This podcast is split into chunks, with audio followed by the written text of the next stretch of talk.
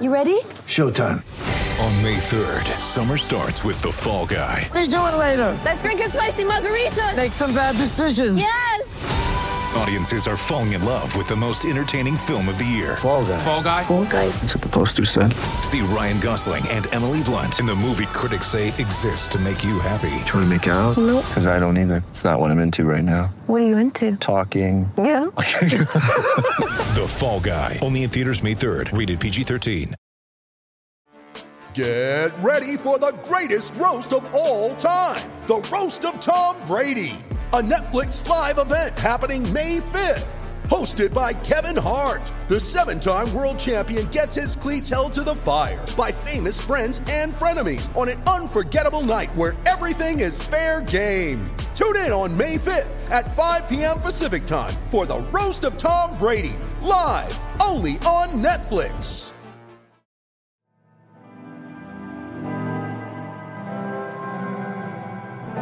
I'm back. The ruler is back.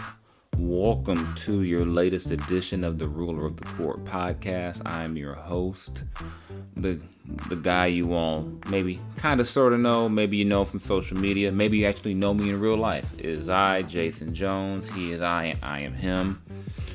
Uh, no tilted brim on right now, but here to talk some Kings talk with you, talk some hip hop, and whatever else comes to mind in my time with you today. What's good, everybody out there? Hope you're having a good week. Uh, some of us had a four day work week with the uh, holiday on Monday. Then there were people like me who actually worked on Monday, uh, covered the Kings uh, playing the Nets.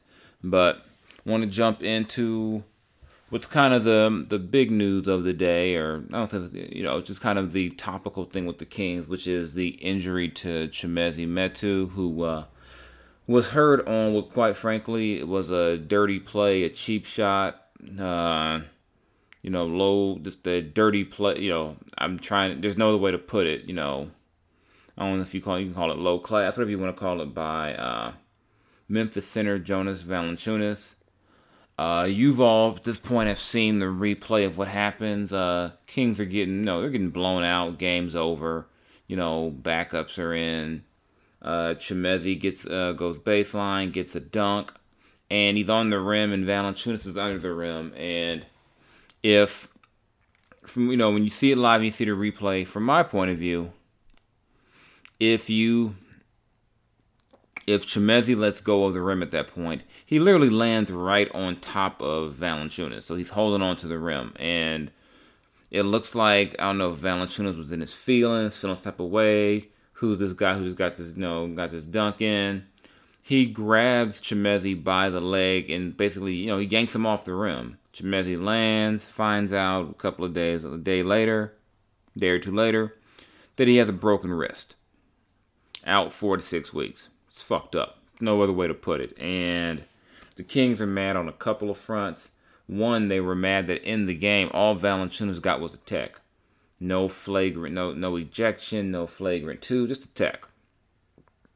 Secondly, they they do feel like that if you know, I wrote a column about this as well for the Athletic, uh, theathletic.com.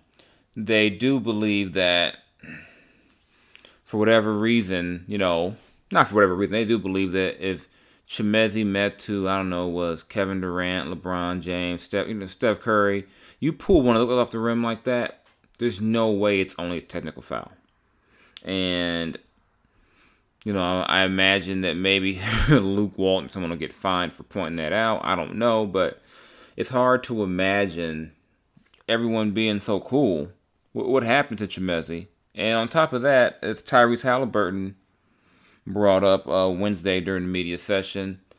You had a lot of people, you know, you know, journalists, maybe former players, people basically saying that Valanciunas was justified in what he did because uh, Chimezie was trying to embarrass him, and I I just didn't see it that way. I don't see it that way, and I don't care how you spin it. I'm not going to see see it that way. I just don't see that. I didn't see. I saw Chimezie trying to protect himself. I didn't see him trying to embarrass Valanciunas because, like I said, if you look at the play, Valanciunas is already leaving. I don't think Chimezie was going to put his legs on Valanciunas to make him stay to get a better picture for a poster. Just wasn't going to happen. I just really believe, you know, and I think the video supports that Chimezie was trying to protect himself. And while trying to protect himself, he ended up being, the, you know, getting hurt anyway. And it's just like I said, it's just not right. I just think it's I don't think it's cool. I don't think it's it's good. I think it's fair. You know, it's it's it just was a like I said a dirty play, and you know you see Yusuf Nurkic of the Portland Trail Blazers called out Valanciunas for that. Uh, Luke Walton has repeatedly said it was a dirty play. And he said it again Wednesday. He said it's a dirty play.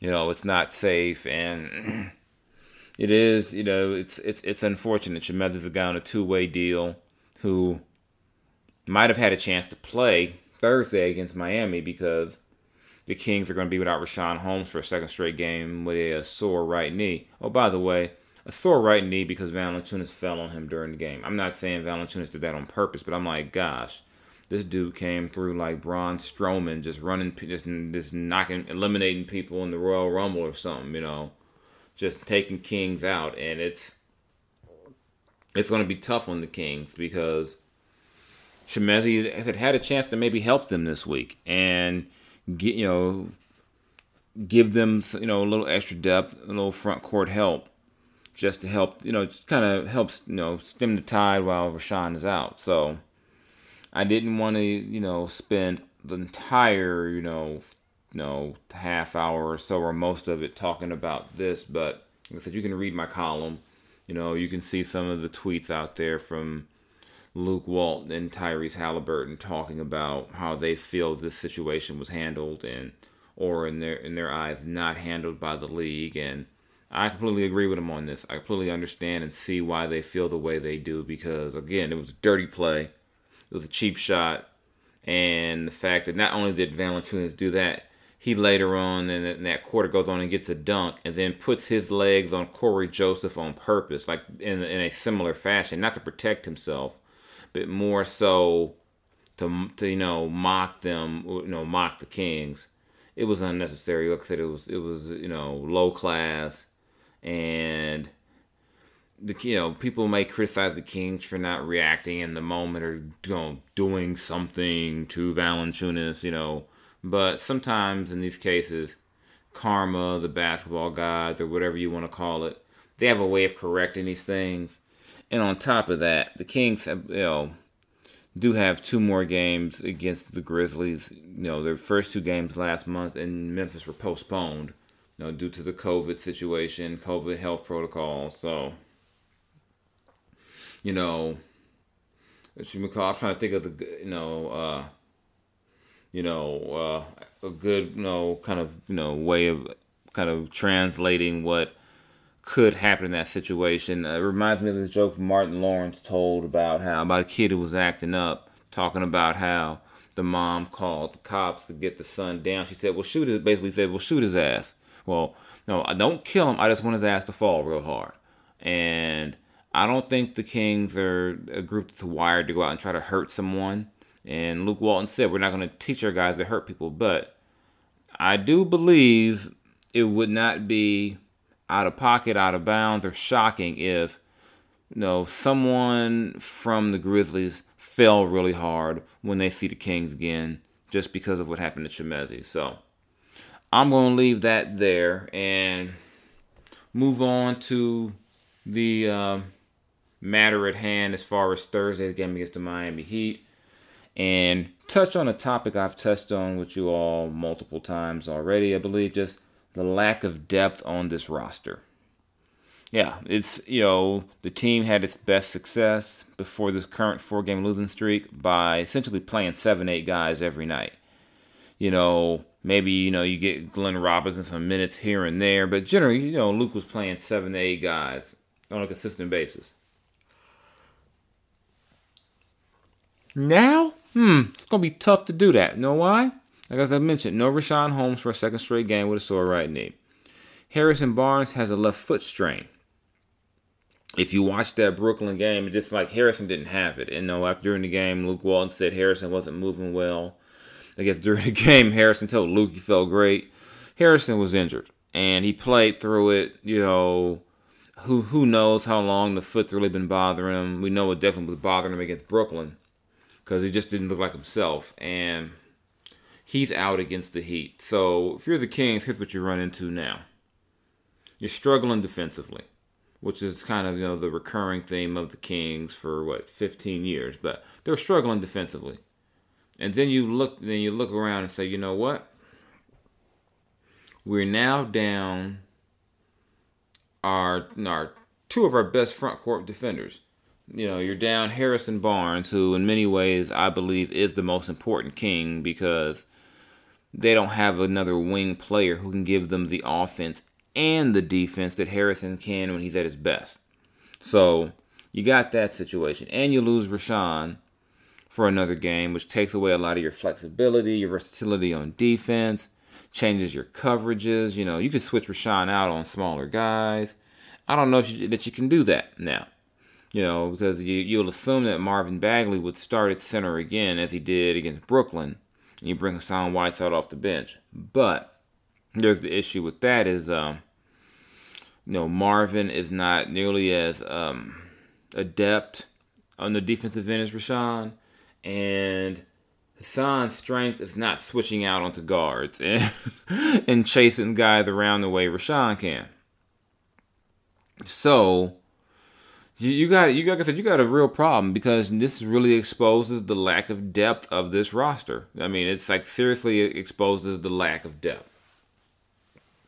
You know why? Because you you can expect probably Glenn Robinson III or Daquan Jeffries to start for Harrison, and you could expect that you know both of those guys will play a lot of minutes. But outside that, the Kings literally have no guys with like small forward size left. None. I mean, you could maybe use Tyrese Halliburton as a wing in that situation, but they just don't have any size and you know, due to you know the, the protocols of a guy leaving the um, G League bubble to fly back and so on and so forth.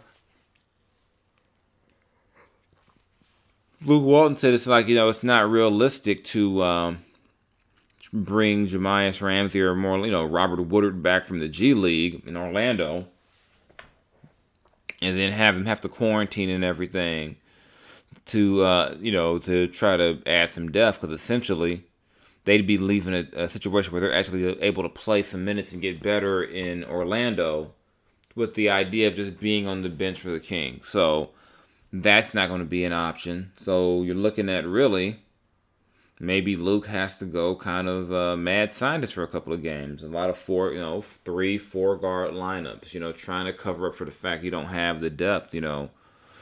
Daquan is a guy they like defensively, but Daquan hasn't only been back on in you know, with the team for about a week playing.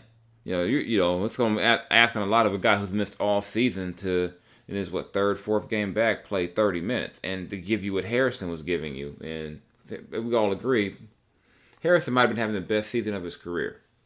So for the Kings, they just need Harrison to get healthy. You could hear it in Luke's voice, like they need Harrison. So Harrison will miss, you know, the Miami game, which means someone else gets to defend Jimmy Butler, and no Richaun means you know maybe Marvin Bagley, who actually played who played well against the Heat in Miami last month. You know, but maybe him and uh, you know, Hassan Whiteside, maybe Nemanja Bjelica. Shoot, hell, maybe Jabari Parker. I don't know. You're going to see some different lineups out there that we probably have not seen together just to get by.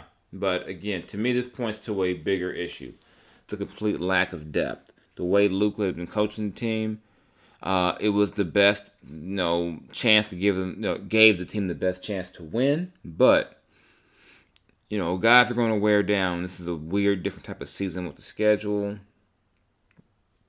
and you know, guys are going to break down at, at various points of the season just because of how it goes. And depth matters right now, especially when you don't have a superstar. You know, De'Aaron's ascending but he's not, you know, uh, Dame Lillard right now or a Steph Curry or, you know, as a guard or, you know, he's not even like a Kyrie, he's not a Kyrie Irving or a James Harden who has carried teams before.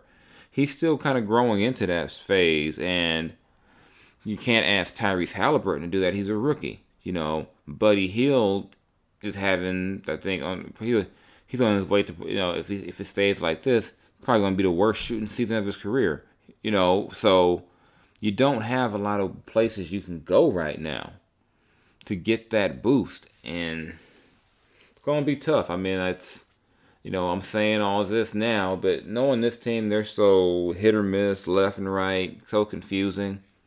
They'll mess around and they'll beat Miami by like 15. You know, Miami went to OT Wednesday night with the Warriors. They just blew a 15 point lead against the Warriors in the fourth quarter. So maybe Kings get lucky and they catch Miami slipping. You know, maybe they they see Miami in those, as I call them, the gender reveal jerseys, and they're inspired to not lose to a team wearing such an ugly jersey. Who knows?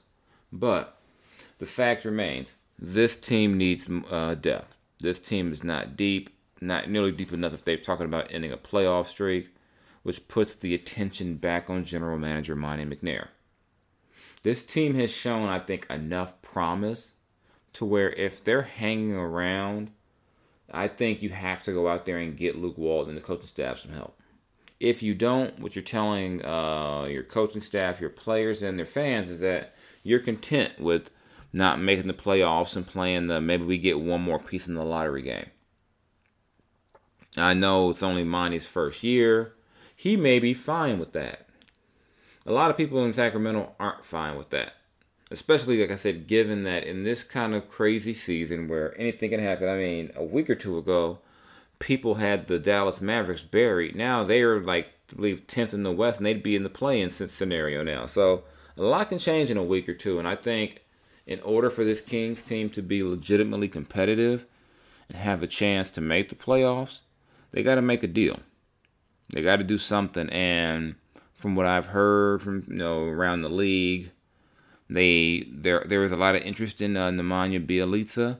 The Kings haven't shown they're necessarily in a rush to move. You know, to move uh, Belly, which would be. Uh,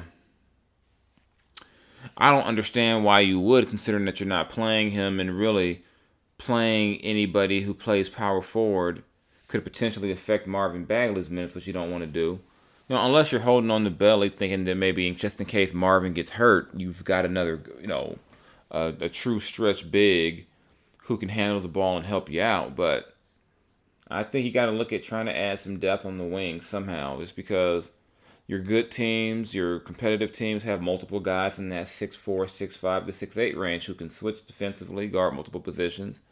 And the Kings are still pretty, you know, they don't have that, you know.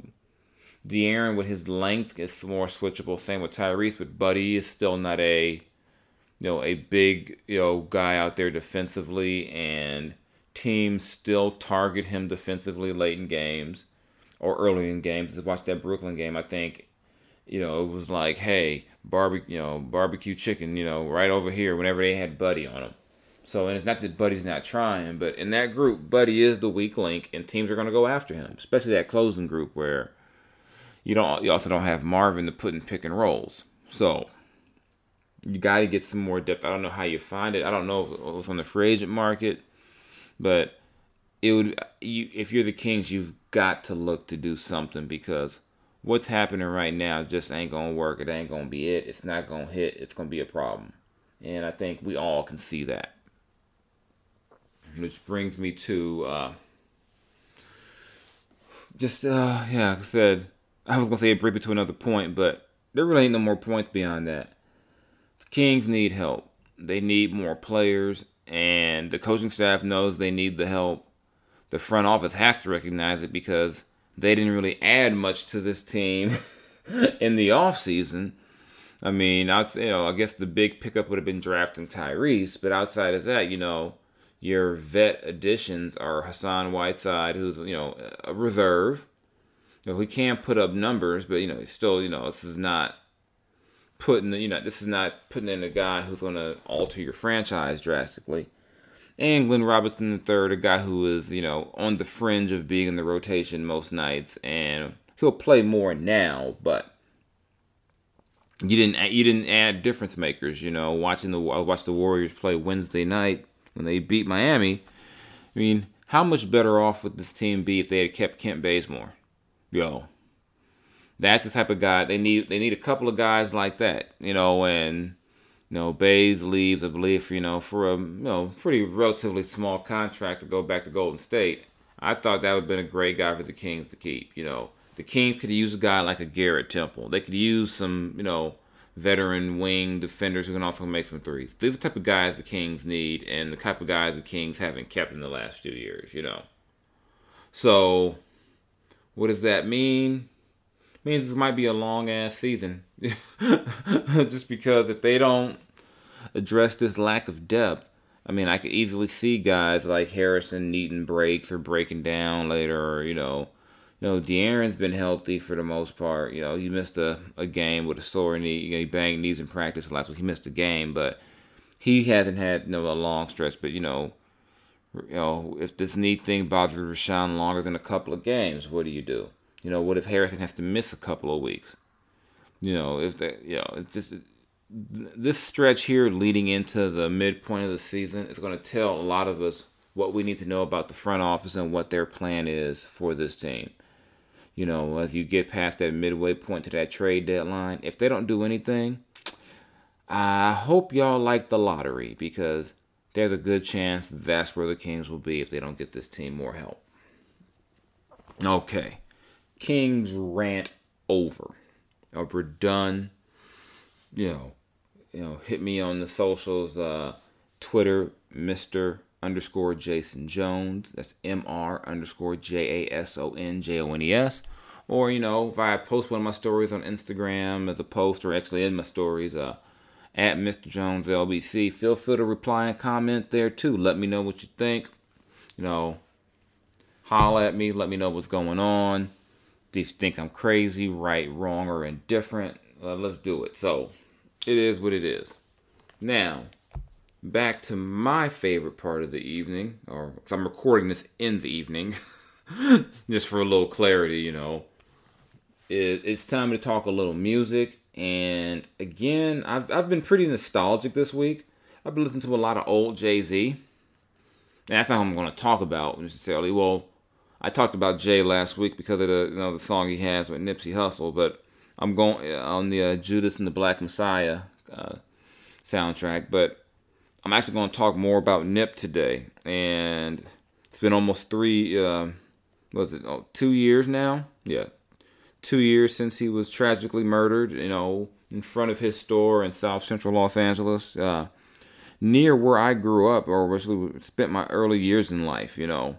I grew up not that, you know, not that far from there and went to uh, 52nd Street Elementary School. So that whole region, you know, I love LA, all of Southern California, but that part, you know, that part had a special place in my heart because it's where I started, you know. So, you know, it's, it's, you know, going to the liquor store off of Vernon, you know, back in the day, it's where I could get my breakfast from. Not advisable for parents, you know, but my dad was my dad, and I would get, you know, Twinkies and soda for breakfast in kindergarten and first grade.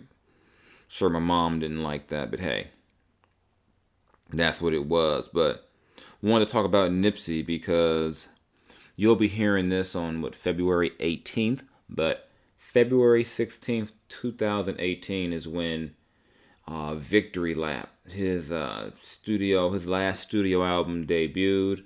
I remember that weekend well because that was All Star Weekend in Los Angeles, and I remember being on the treadmill. I believe we were staying at the Hilton in downtown LA and seeing the Nipsey Hussle billboard, and then playing Victory Lap while figuratively running laps on a treadmill, and it was the album of the year. I thought. I thought it was excellent, and I want to kind of what I do on this show. You know, take a you know walk you through some of the tracks. You know some of my favorites, some of what I thought were standouts.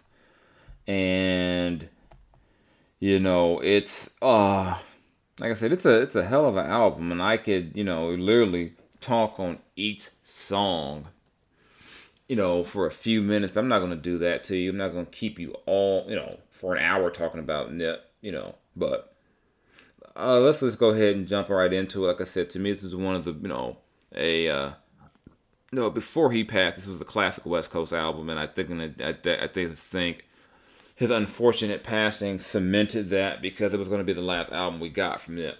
You know, you know, you know, while he was with us. You know, of course, obviously there's things that come out that he recorded before he passed, but this this is the no, the, no, kind of like the uh, the only thing we're gonna have his last album. So it's definitely a West Coast classic. You know, down to the Victory Lap logo, which is reminiscent of the old uh, '84 Olympics logo. Yeah, so it's a like I said, it's it's a great one, and you know, starts off you know, uh, you know the, the title track Victory Lap, and it was just fitting that it was called Victory Lap because I was talking, you know, on my other my other show, J Street Vibes, and but uh, Kenny Caraway, and just saying how this is like his studio debut but Nip has been around for a while. So it was just like it was a victory lap because just getting to this point, he had already won. So he'd already won by get you know by what he had established the, in the mixtape world, what he had already done. You know, people knew that what the marathon continues was. He had already won. So this was just you know, hey, I've already won. Let me just drop this off with y'all. So love that song. You know, and then uh, pure warning, I'm going to go into the part of the podcast where I can use language that I'm allowed to and some of y'all can't. So don't get yourself beat up out there trying to repeat what I'm saying. Uh, okay. So, you know, and, you know, track number two, Rap Niggas. I mean, that was like, you know, just him coming out and just letting everyone know that basically, hey, yeah, I'm I'm not like these other dudes. I'm not one of these dudes, these studio dudes. You know, this is you know, I'm different, and you know, and it's just you know, it was like I said, he just came out and let you know, you know, he wasn't like these other rappers out there, and you know. He had a different vision, a different view of the things that he was going to do, and I just, you know, as this album you know goes on, it it it comes across, you know. You know, and then you jump to last time that I checked with YG, you know, no no smut on his rep, you know, and that's a big thing, you know. You know, coming from that street life, not me personally coming from the street life. I don't want no one trying to jump up here and saying, "Hey, we never saw you out there putting in work." Because you're damn right, you didn't see me doing that. I was trying to go to class, go to college, and you know, be a proud square. But you know, just you know, just the idea that you know the, this album, you know, you're dropping the studio album and you can't say anything bad about the man. He's doing his thing, you know. You know, he has arrived, you know, and it's like he, and it's like he's saying, hey. I go out there and check my, you know, I name, I name check, make sure. See, am I still good in these streets? I still am. And, you know, the fact that his store was right where it was on Crenshaw and Slauson, you know, he was like, I'm still good in these streets. So, love that song. Then, like I said, another disclaimer.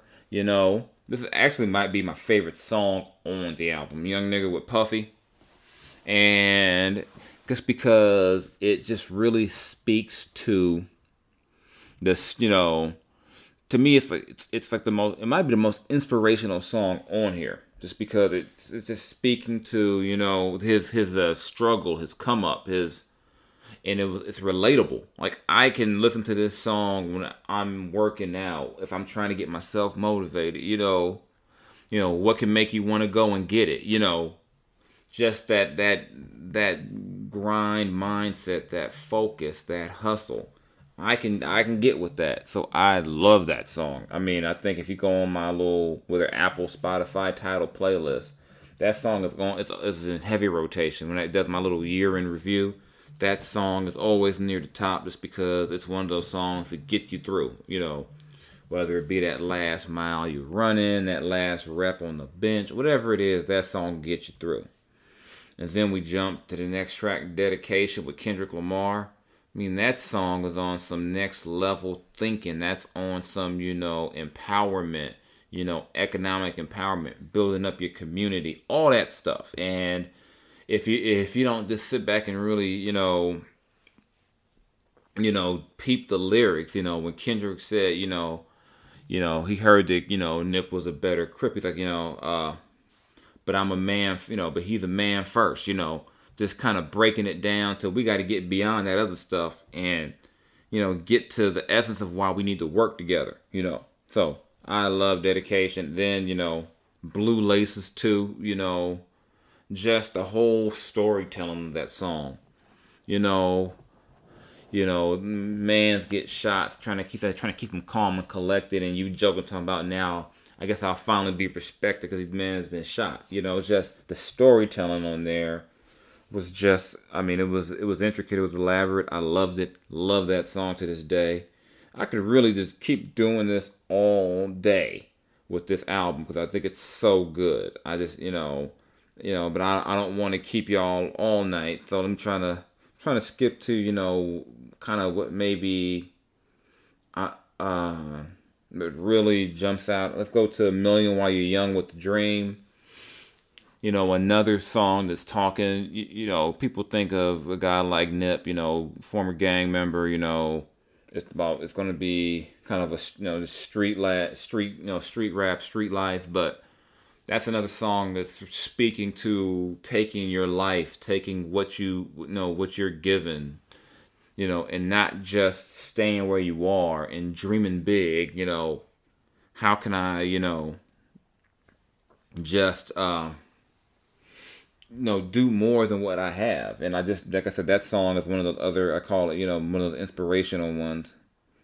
You know, and then where am I I think I want to wrap up with one of them. Uh uh let me see where I want to wrap up with. Uh I don't know. I could I could do the a real big song with Marsha Ambrosius, you know, you know, or I could do double up, you know, with him, Belly and Dom Kennedy. Right Hand to God is the last song on there, and you know, I believe it sums up the album beautifully. And again, you know, this is uh, like I said, it's one of the it's a classic West Coast album, and by now y'all know me. I love the West Coast. I'm a West Coast hip hop junkie and this is one of the best out there. And I, I, I encourage you, I advise you, you know, as we celebrate the uh, three year anniversary of this album next month, it'll be the uh, two year anniversary of Nip's passing. I would encourage you, just know, uh, dive into Victory Lap a few more times. Dive into the mixtapes, you know, you know, all the stuff that he that he put out over the you know over the years I and you know just putting out music and just watch the growth in the music over the time and treat yourself to that some good stuff so you know shout out to you know like I said the marathon you know the marathon clothing store uh, was rocking my one of my marathon shirts last night with the Kaminsky brothers uh on with them you know the marathon does continue uh, shout out to his family. You know, uh, Lauren London, everyone's still mourning, grieving, still holding on. You know, holding on to the memory, going on strong. So, that's all I got for y'all this week. Uh, or should I say this episode again? You know, tag me in your hip hop talk, in your Kings talk at Mr. underscore Jason Jones at Mr. Jones LBC. I want to talk to y'all. I want to hear from y'all. I want to engage with the fans. You know, all that fun stuff. And again, I am Jason Jones.